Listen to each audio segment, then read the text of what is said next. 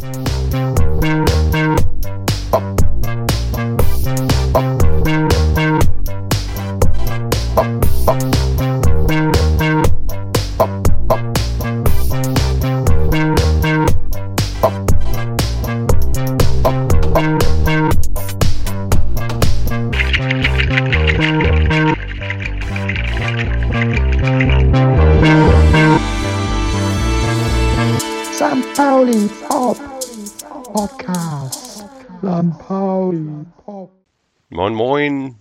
es ist Sonntag, Vormittag, kurz vor dem letzten Saisonspiel der Saison 21-22. Und wir stehen vor den Scherben eines schon sicher geglaubten Aufstiegs, aber auch vor dem Abschied einer Ära, einem Abschied von mindestens drei Urgesteinen des FC St. Pauli. Ein Umbruch steht bevor und es rumort schon seit Wochen in diesem Verein. Und ich habe mir ein paar Gedanken dazu gemacht, wie es weitergehen kann oder auch wie ich die aktuelle Situation einschätze. Es müsste jetzt Vormittag sein, das heißt, du bist beim Frühstück und vielleicht auf dem Weg demnächst zum Millantor. Ich freue mich, euch da zu sehen. Ich bin heute mit meiner Tochter da. Ein Saisonabschluss mit ihr habe ich, glaube ich, das letzte Mal gegen Paderborn gemacht, 2010, 2011, als wir aufgestiegen sind. Oder nee, 2009, 2010 war es, glaube ich. Gestern gab einer meiner Tweets ein wenig Verwirrung. Deswegen steige ich mal mit dem Ganzen ein. Ich habe getwittert, Matze Hein, Christopher Buchtmann und Ziereis. Mit diesen hat der Imperator die letzten Überreste der alten Republik beseitigt. Und es gab irgendwie gleich Reaktionen aus dem Verein, was ich jetzt, wieso ich auf Bornemann rumhacken würde und so weiter und so fort.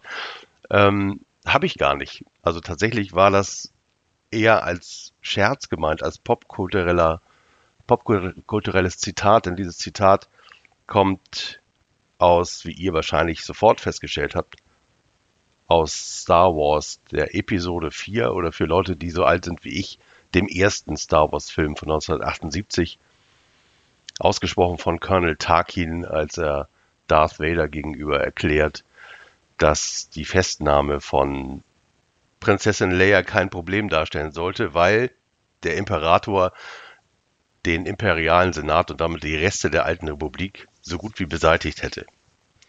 Das hat natürlich den Hintergrund, dass Andreas Bornemann mit diesen drei Spielern, mit Christopher Buchtmann, mit Philipp Ziereis und mit unserem Torwarttrainer Matze Hein tatsächlich eine Ära beendet, indem er ihre Verträge nicht verlängert, obwohl ich davon ausgehe, dass sie wahrscheinlich sehr gerne ihr alten Teil auf St. Pauli äh, weiter, ähm, ja, also weiter genutzt hätten gerne und natürlich auch selbst der Meinung sind, dass sie hier noch eine ganze Menge beitragen können.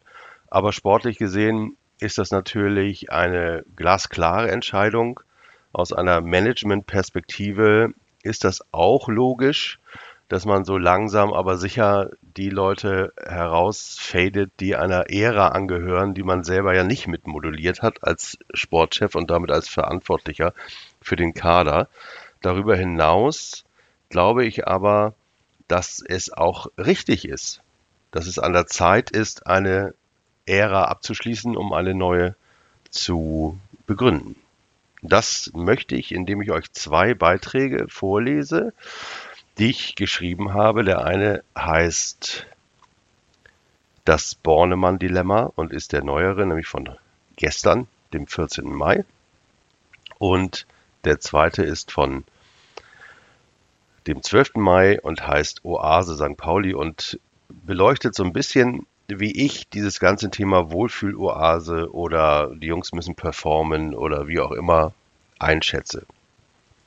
Lehne ich also gerne zurück. Das dauert jetzt ungefähr 20 Minuten, indem ich dir diesen Artikel vorlese. Der erste heißt Das Bornemann-Dilemma und ist überschrieben oder illustriert mit einem Foto von James Lawrence, das er aufgenommen hat, als er zu uns kam und den Vertrag unterschrieben hat. Zu sehen sind Bornemann und er mit dem Trikot des FC St. Pauli, also die klassische Verpflichtungsfotografie.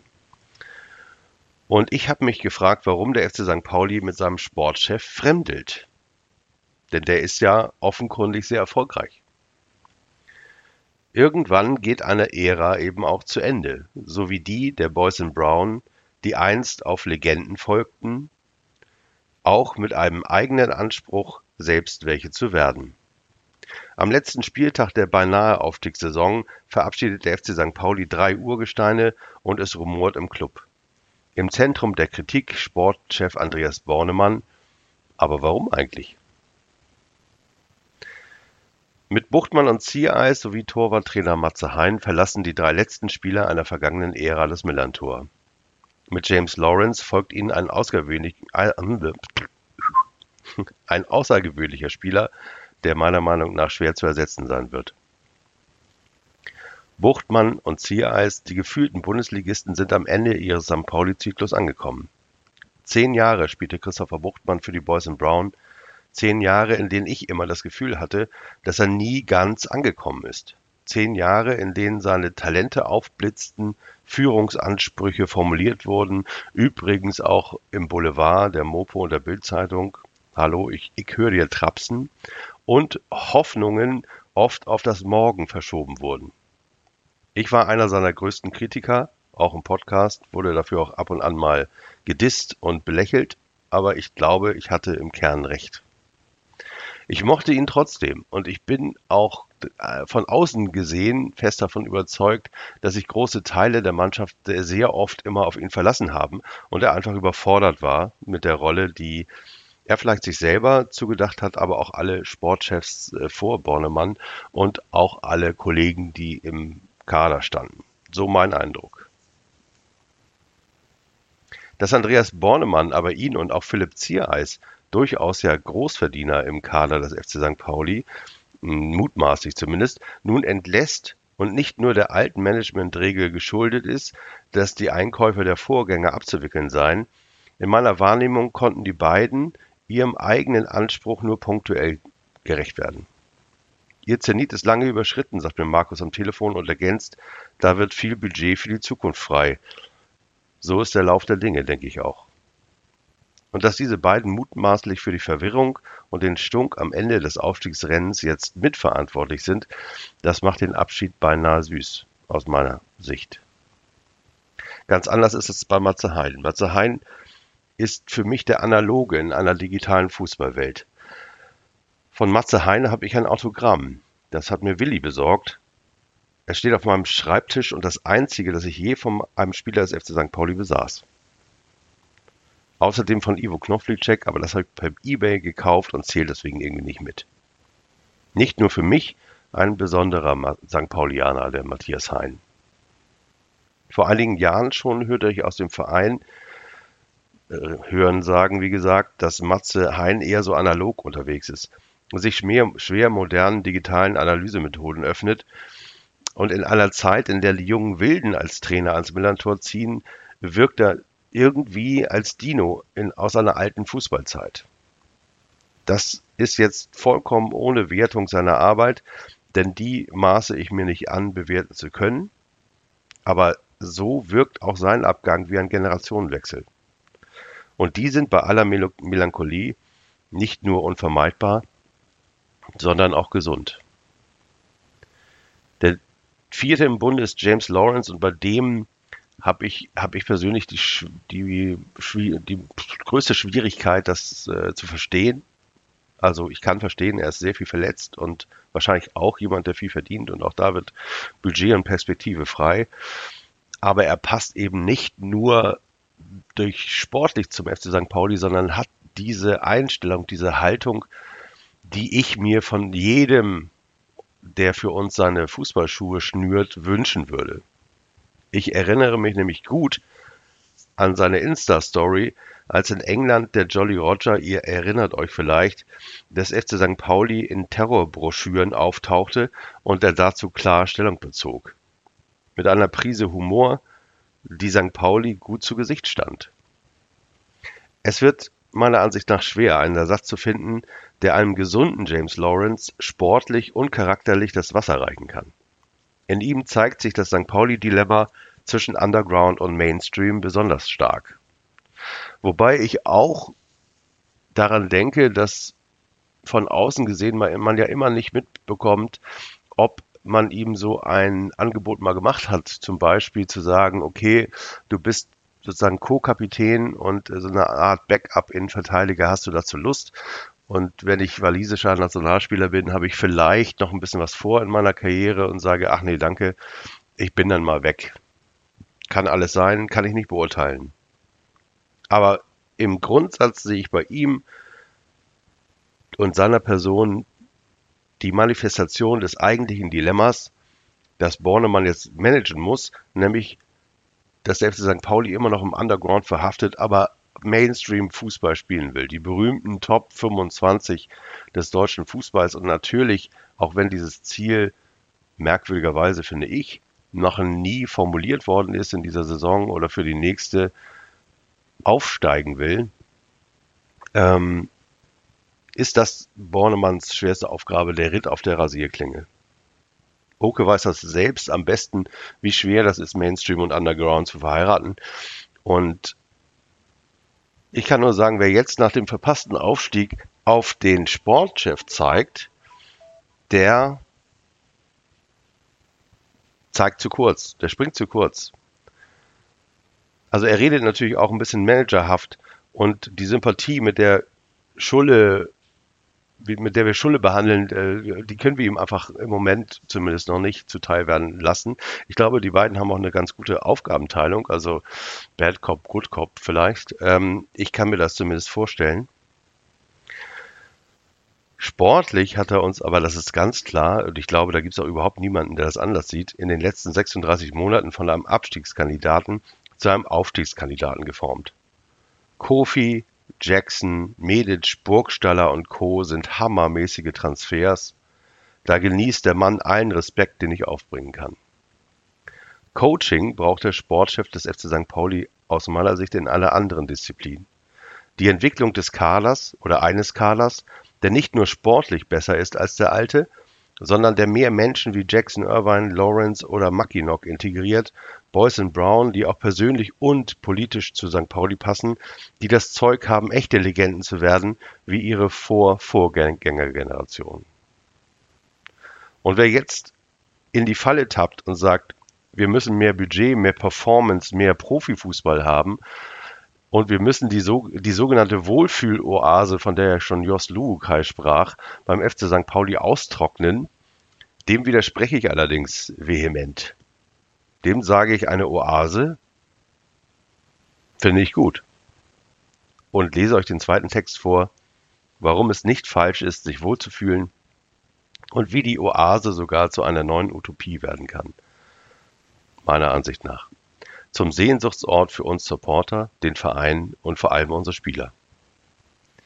Die leeren Gesichter unserer Spieler, das mechanische Klatschen gen Fankurve, die Enttäuschung über das Ende eines Traums, den wir alle nun ausgeträumt haben, stand unseren Boys in Brown in Schalke ins Gesicht geschrieben. Nach dem Abpfiff, der bei denen, die es mit Blau-Weiß hielten, Explosionen der Freude verursachte, bei uns allerdings nur einen metallischen Geschmack im Mund. Irgendwie war es zu Ende. Und es ist völlig okay, enttäuscht zu sein. Bin ich auch. Was nun? fragt Markus mich am Telefon, als wir die Niederlage verarbeiten. Die Täuschung annehmen, ist seine Antwort, die kommt gleich danach. Der FC St. Pauli hat eine begeisternde Hinrunde über seine Verhältnisse gelebt. Analysiert ja auch sehr treffend der Millanton und nennt das Überperformance. Ich zitiere, das Team hat nicht nur die eigenen Erwartungen und auch die seiner Fans übertroffen, sondern auch das eigene Leistungsmaximum beständig ausgereizt. Zitat Ende. Überreizt würde ich ergänzen, mit Vollzeug bei stärker werdendem Gegenwind, das geht aufs Material. So nennt man das beim Segeln. Wird der Druck aufgrund der vielen Sägefläche dann aufs Ruder zu groß, läuft die Yacht eben aus dem Ruder, im schlechtesten Fall schießt sie in die Sonne. Und das ist in den letzten drei, vier Spielen passiert. Schießen in die Sonne verdreht die Wirkung ins Gegenteil. Du fährst quasi, du schießt quasi plötzlich rückwärts anstatt nach vorne. Das passiert beim Überpacen auch im Fußball, kann man nach dieser Saison wohl sagen. Diesem Teil der Analyse stimme ich übrigens zu. Dem zweiten Teil, da wo von Wohlfühloase und immer wieder von Performance, diesmal natürlich der Underperformance die Rede ist, widerspreche ich. Das Wort Underperformance oder Performance an sich löst bei mir schon Widerstand aus. Warum? Weil die Analyse mir nicht tief genug geht.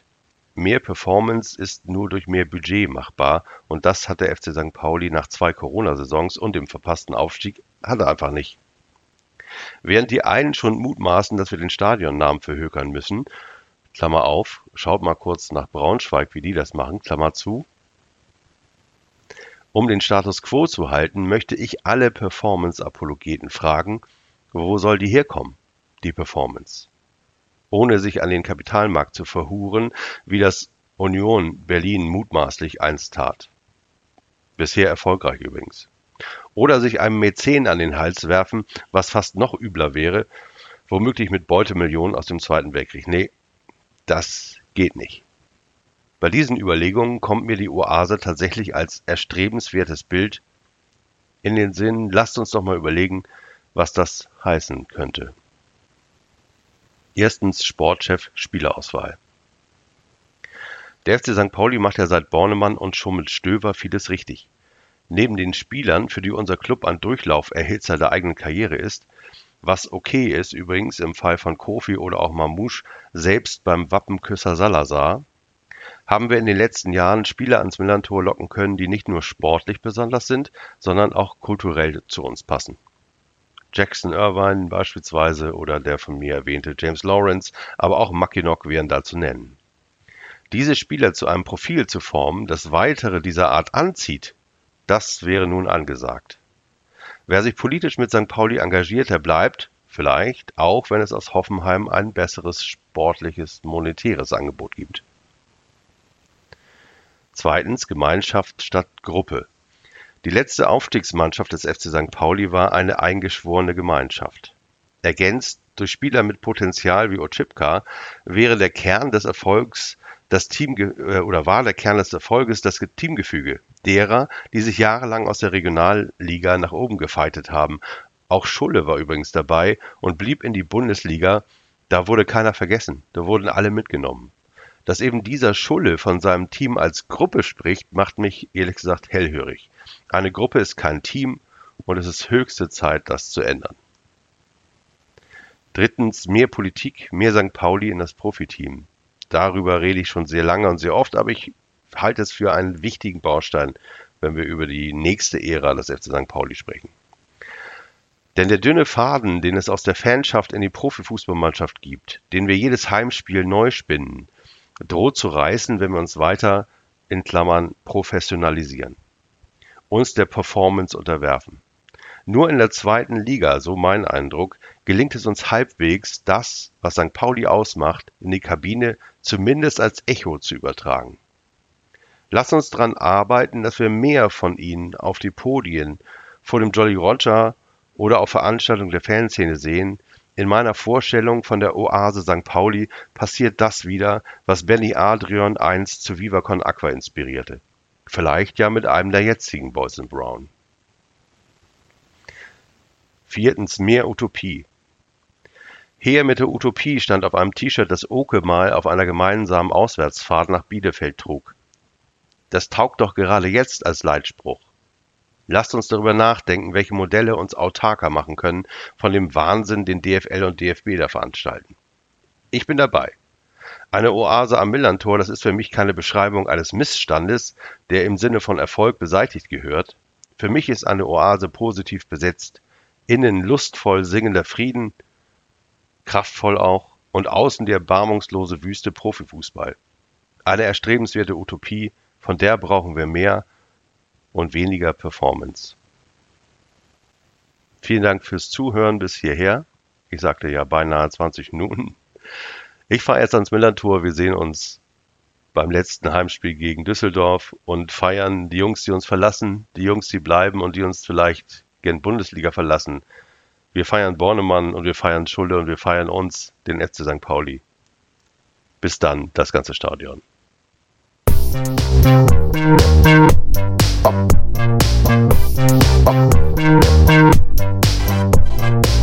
St.